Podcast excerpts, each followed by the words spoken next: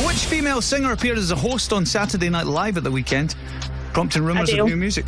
Max George is in Strictly this year, but what was the name of the boy band he used to be in? Pass. Which football club has a mascot called Monty Magpie? Newcastle. According to the saying, what speaks louder than words? Action. Zero Negativity is a self help book by which former soldier turned TV presenter. Pass. In a car, what does ABS stand for?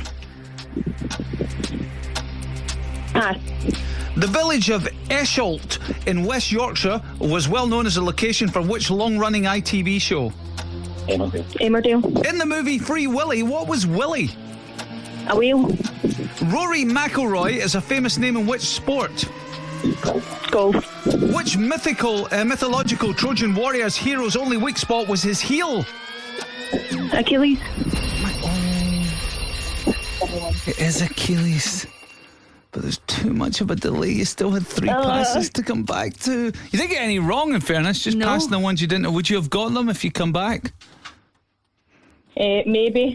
Would you have Don't known? Would you have known what band Max George was in? Has your dad got a poster of them in his room? Maybe. No, my mum found out it's the wanted. Is it Oh, well. wanted? Ah, well, there you go. Uh, so what did we get there, Cass? Was that seven? That was a seven year. seven. Well, that's not bad.